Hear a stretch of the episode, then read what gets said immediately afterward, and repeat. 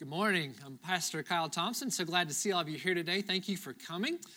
Grateful, especially to our guests today, those of you watching online or here in person or listening to our podcast. We're just super excited to have you come join us as we continue in the overarching theme of the story, as Kevin said. And in our series uh, today, uh, Tell a Good Story.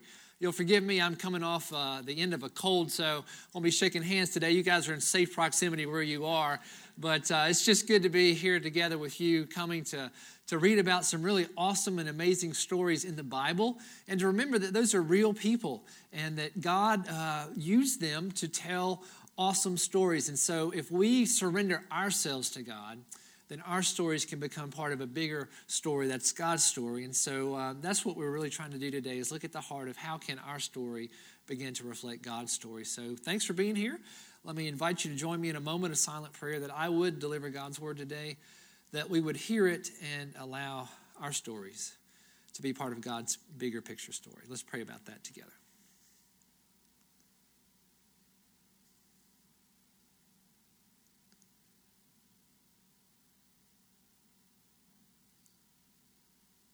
In the name of the Father, and of the Son, and of the Holy Spirit. Amen.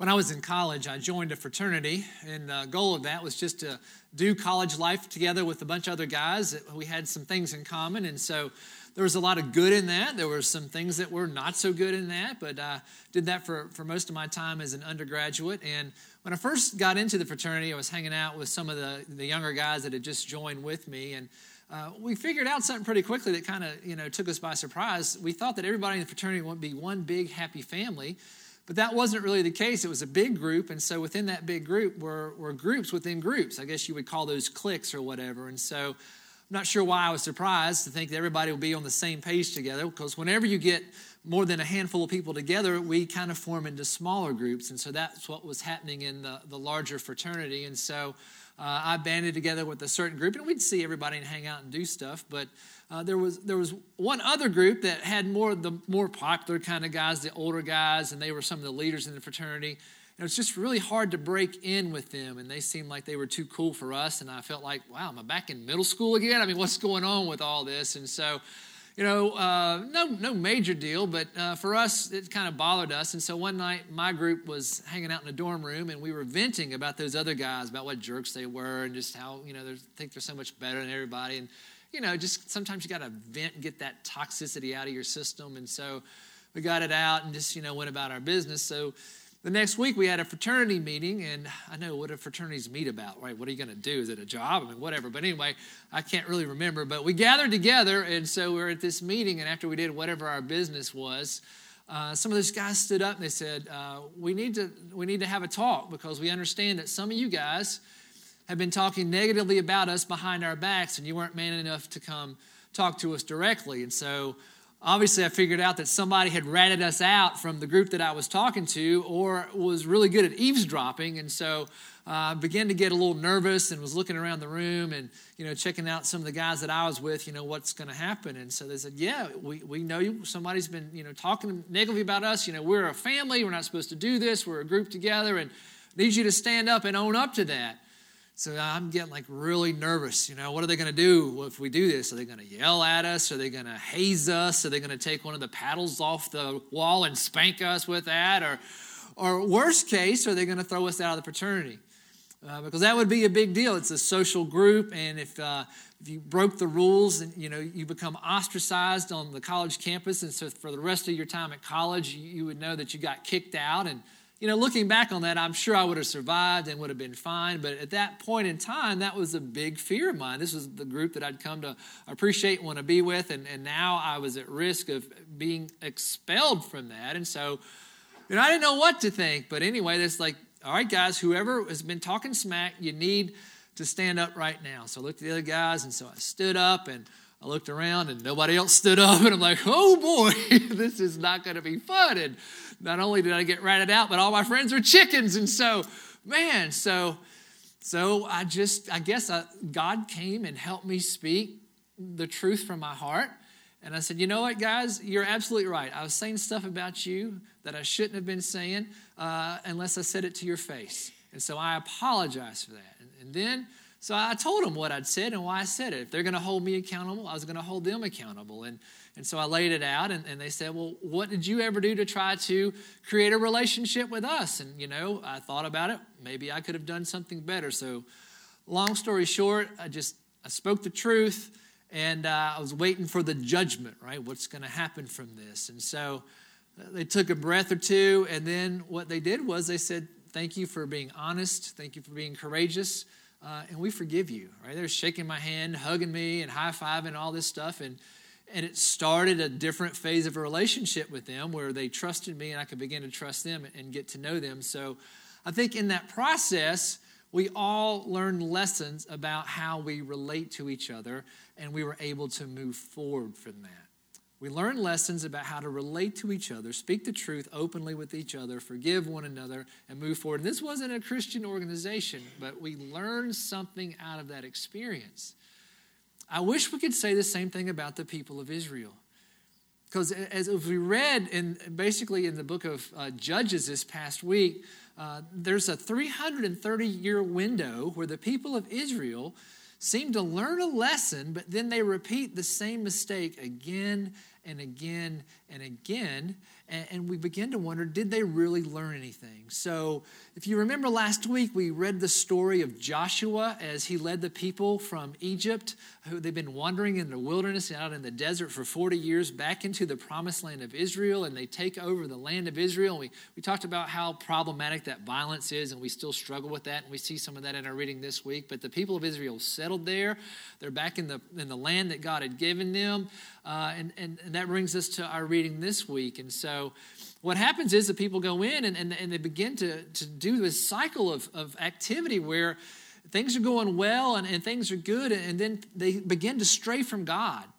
And the Bible uses the word sin to, to go against God. And so what happens is they begin to worship these other false gods that some of the other people who were living there before them worshiped, and, and they got off track. They begin to mistreat one another. They, they treat each other in ways against what the religious law that Moses gave them said to do. And, and they're not educating their children, teaching them about who God is. And so they get into a lot of trouble.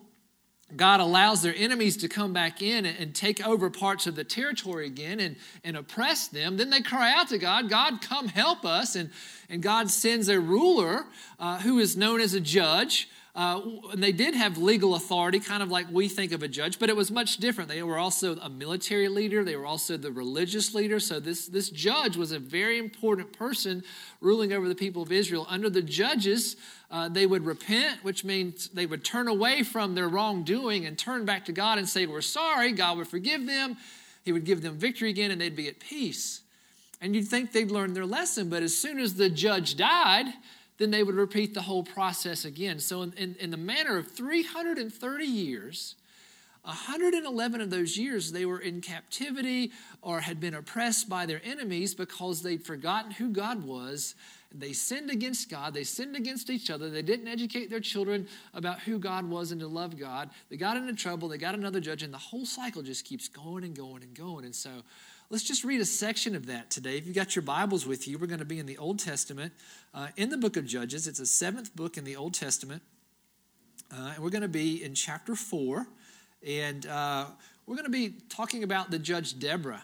Right? In the video, they left her out. It's kind of a bummer, right? Like this is a, a, matriarch. This is a female leader of the people of Israel. That is huge back in the day. You know, about 1,500 years before Jesus is born, it's a patriarchal society, but God sends a woman to be the military, the spiritual, the legal leader of the people of Israel. And so I can't believe they left her out of the video, right? We got Samson and Gideon, but so girl power, here we go. Uh, Deborah uh, in Judges chapter 4. Again, the Israelites did evil in the eyes of the Lord now that Ehud was dead. So Deborah's predecessor, Ehud, has died. The people of Israel are now going against God again. So the Lord uh, sold them into the hands of uh, Jabin, king of Canaan, who reigned in Hazor. Sisera, the commander of his army, was based in a some big word I can't pronounce, so I'm going to skip over that. Uh, all right, so so now they're oppressed right? So now the people of Israel are oppressed. They've gone against God. They're in trouble again.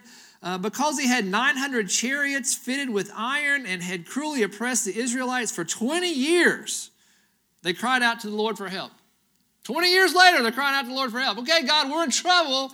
Can you help us out? Now, Deborah, a prophet, A spokesperson, a spokesperson for God who's going to be the new judge, the wife of uh, Lapidoth, was leading Israel at that time. So, again, it just gives us a, glance, a glimpse of this cycle where they do the right thing, the judge dies, they sin, they get in trouble, they cry out to God, they repent, they get another judge, then they forget again. So, again, 330 years, 111 years, uh, they are oppressed because they make these wrong decisions, right? And, and we meet characters right? Right? We talk about tell a good story. There are a lot of good stories in the book of judges. The stories of deborah uh, the stories of one of her female colleagues Jael. Never go camping with her. She's the one that killed the guy with the tent stake right? Ugh.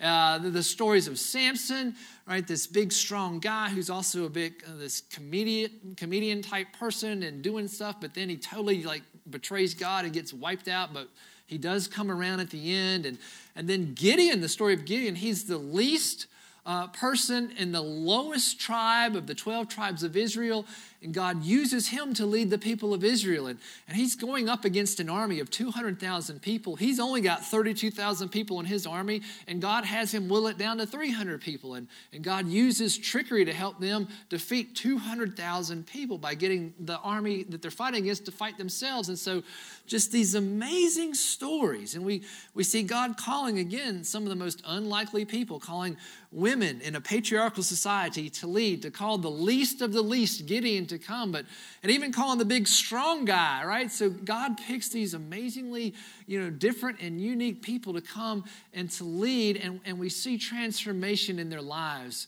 How Samson gets it right at the end, how Gideon, you know, is this least and this meek guy who helps, you know, fight off 200,000 people. And so we see these stories, these great character arcs of stories of development uh, and, and, they're so awesome. But what I, what I, what I hear God saying through the, through the judges, right, in, in this book of Judges, like, like if you want the big idea, is I think that God was trying to help the judges tell the people of Israel to pull the plug on the spin cycle of sin, right? Right, so we go around and around. It's like we're in this, this laundry machine where, you know, we sin, uh, we repent, we rinse, and we repeat, right? So it's like the judges are trying to help us pull the plug out of that so we can stop just going back to doing the wrong thing. If we've got God, why don't we just do the right thing and stick with God? And so, you know, it's easy to judge the people of Israel who did this for, you know, a 300 year period and, and say, What are you guys thinking? Don't, don't you learn from your own history? Don't you learn from yourselves? But if you're like me and I look in the mirror, then it's not just the people of Israel, you know, 1,500 years before Jesus, it's me right now in the 21st century.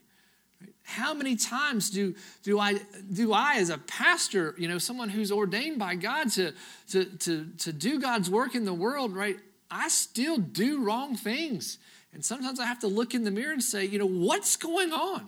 Haven't you read the Bible? Haven't you encountered God's grace? And, and yet I, I do something, has bad consequence, and I'm, I'm just shaking my head.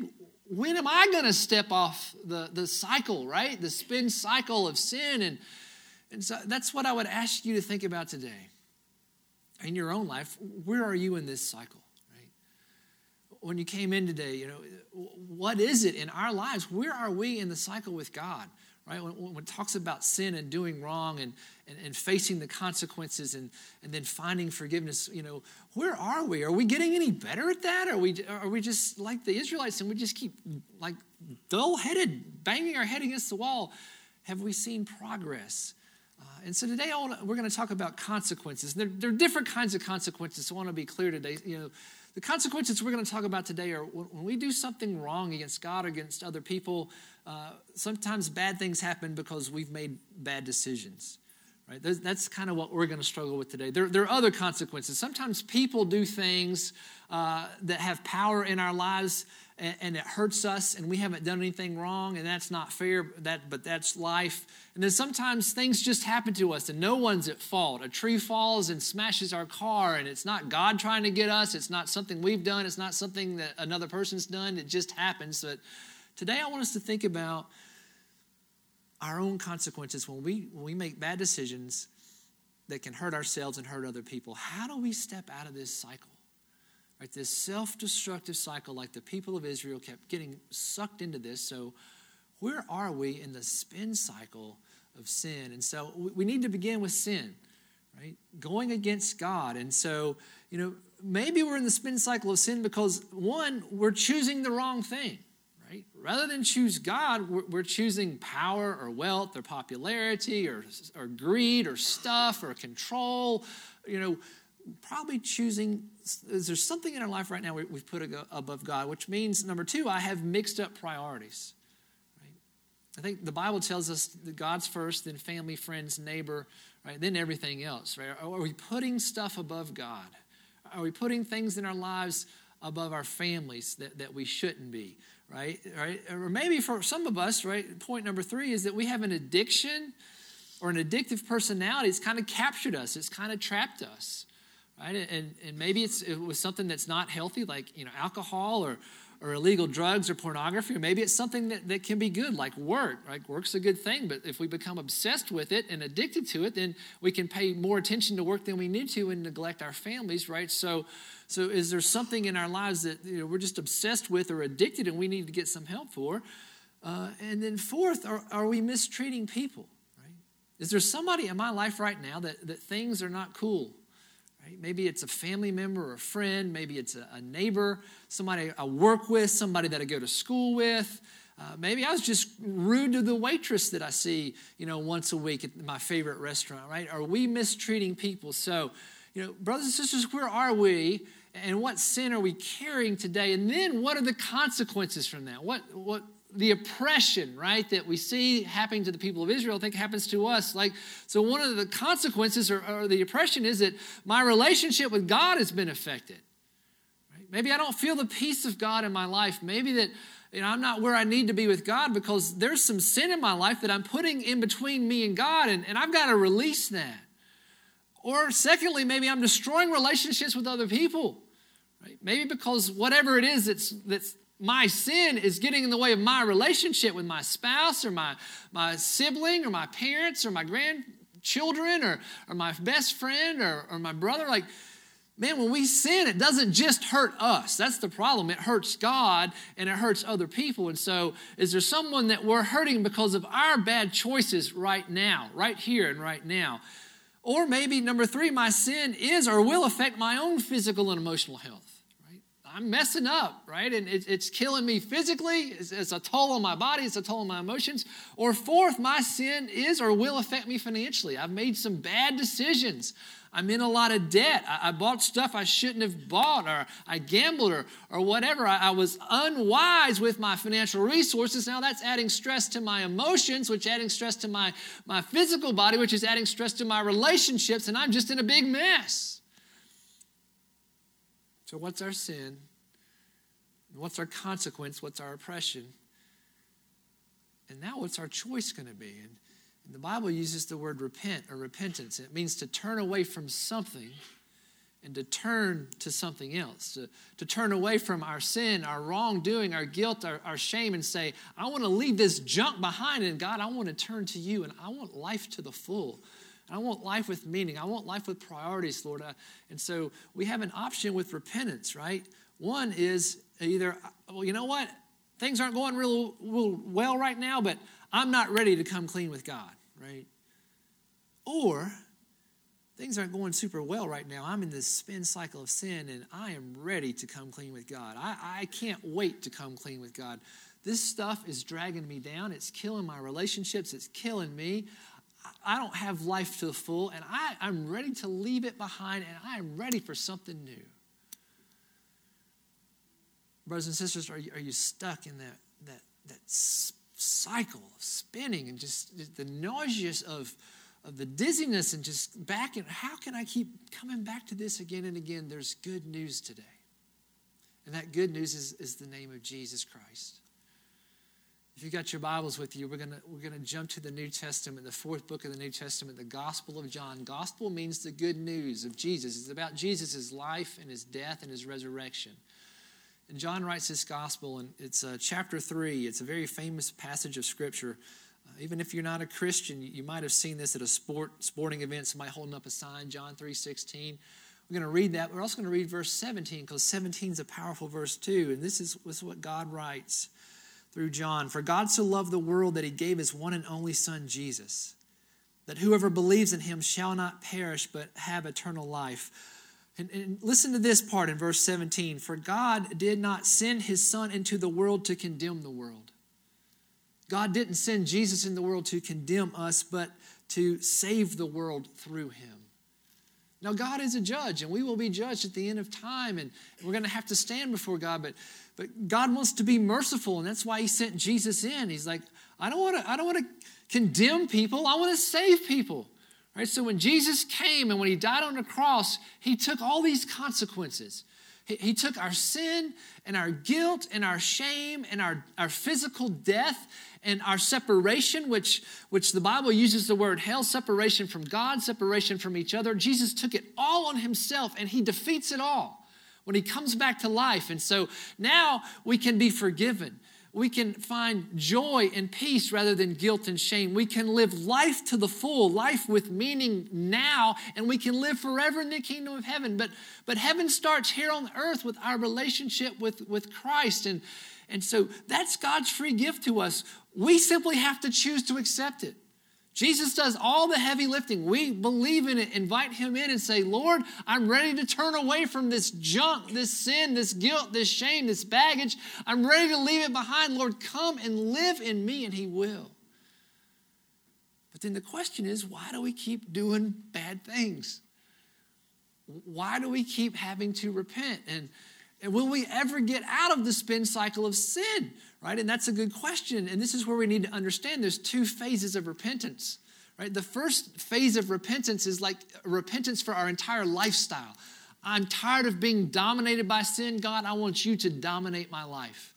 It means we invite Jesus to be our Lord and Savior. We once were lost, but now we're found. We, we, we once called sinners, now the Bible calls us saints, even though we're not perfect yet, because, because God claims us right? We're on God's team. It's like Kemba Walker, who is the superstar of our hometown Charlotte Hornets NBA basketball team. And, and, and before Kemba was a Hornet, he wasn't a Hornet. But now that he's on the team, and thank goodness they didn't trade him, uh, he, he is a Hornet, and he'll be a Hornet for life. Even if he's traded, he'll be a Hornet in our hearts, right? He's on the team, right? When, when we're with God, we're on God's team. We have been transformed now, that doesn't mean that Kemba doesn't make mistakes, right? He's going to miss some free throws. He's going to miss some three pointers. He's going to turn the ball over. He still has to work on some of the details, but who he is, his identity, he is a Charlotte Hornet, right? So when we receive God, when we receive Jesus as Savior through that repentance, right, we, we, our life is changed. Our identity is changed. We move from sinner to saint, right? We are redeemed by Jesus' blood, and that, that's a decision, right? Now we still have little tweaks to work on, like our free throws and our three pointers, right? There's still small sin or, or even big sin that clings to our life. And so we don't need to repent for our entire life anymore. We repent for individual sins. Does that make sense? And so we have these smaller cycles. we have stepped out of the big cycle of sin, right? We're with God. We just need God to help us work on a few things. And so I guess the question is where are you in that cycle? Have you made that lifetime decision to follow God? And if not, today is the best day to do that, right? Jesus stands ready to help you leave that baggage behind and to step into a life with God. Or if we've made that decision, then what are those individual sins that continue to cling to us, that still bring us guilt, still bring us shame, right? To, to invite the Holy Spirit in, to ask God to forgive us and, and to give us strength, right? The Bible says God gives us power over sin because Jesus that lives in us, the Holy Spirit that lives within us, and, and that we can stand up to sin. And the longer we walk with God, the more we become like Jesus, the more we look and act like Jesus and talk and think like Jesus. And so, for a lot of us, we've come a long way. We still have a way to go, but, but man, celebrate God at work in our lives. Now, there's some more good news. Remember I went before my fraternity and had to stand in front of everybody and air all that dirty laundry out. And, you know, if I had left that meeting and gone back and started gossiping again and got busted and, and they brought me back in, you know, a second meeting or a third meeting, how many meetings do you think it'd take before they'd kick me out of the fraternity? Probably the second one, I'd be gone, right? man, with God, sometimes I think we're scared that that's, that's what's going to happen. Like, God, you've given me one chance. I blew it. Man, I, I, I've messed up again. I know there's no way you're going to take me. You know, you know, Pastor Kyle, I just, I've done so much wrong in my life. There's no way that God's going to take me back. Here's the difference between my fraternity and God, right? God always takes us back. God always takes us back. God loves us. He never gives up on us. He sees the potential that's in us because we've been created in His image. So no matter where you are right now, whether you need to make that first big repentance leap of faith, right, for your lifestyle, or we have specific sin that just keeps coming back and back and back and we can't seem to shake it. God says, Don't give up. I can help you with that. But we've got to be willing. Jesus sacrificed himself on the cross, he came back to life. He stands before us and says, No matter how many times you stood before me, I love you and I will forgive you. Brothers and sisters, are you tired of being in that cycle? Are you ready to say, Jesus, just pull the plug on that? Pull me out, Lord. I am, I'm ready to leave this stuff behind. I am ready to come clean with you, Jesus, today. Wash me clean and send me out, Jesus. God finds us where we are, He accepts us, and He helps us become something more. Become something more today with Jesus Christ become something more today with Jesus Christ. If, you've got your communion packet with you, if, you, if you'll get that out, if you don't have one, if you just raise your hand, we'll have an usher come and, and, and bring you this. But uh, just a, a minute, we're going to open this up. This is a symbol of what we're talking about, right? The, the bread is the, is the body of Jesus, the, the grape juice is the blood of Jesus. And, and we remember that, that Jesus loved us so much that he died for us. And so uh, let's pray about that together. Dear God, we just thank you that you realize we're not perfect yet. And you don't give up on us. You sent your son Jesus into the world, God, to die for us and to come back to life so that we can have life to the full now on the earth. This, this life right now matters, even as we prepare for life eternal in heaven. And God, some of us, we don't know you yet. And, and we hear the stories of the Bible of transformation. And, and God, that, that sounds wonderful. We hear, we hear the powerful testimony of Kathy today, God, how you met her in one place and you've taken her somewhere new. And, and we want that for our life, God. We want to claim that for our own lives. And so, so God, if, if it's in our heart right now, Lord, we just come and be our Lord and Savior. We're sorry for the wrong that we've done, Lord. We want to leave that behind. Come and forgive us. Live in us, God. Help us to truly receive your forgiveness and your joy and to leave this place as new people. And some of us, God, are struggling, right? We, we have you. You're our Lord and Savior. We're Christians. We're saved. We're born again. We're on the team, God. We get it, but there's, there's some things that we keep doing that we want to stop doing, Lord, but we're not quite sure how, God. Give us strength. Give us forgiveness for those individual sins that seem to cling to us and know that we have power over that. If we need to seek help to find help, show us how to do that. Give us that courage, God. But God, we just, we're thankful that you never give up on us. We're thankful, God, that no matter what we've done or where we come from, that, that you love us. And that's why you died for us. That's why you came back to life. That's why, that's why you're here, God. You, you meet us where we are and you help us to become something more. God, meet us where we are right now, Lord, and help us to become more. Lord, just, just hear now our silent confessions of the sin in our life that we're ready to let go of.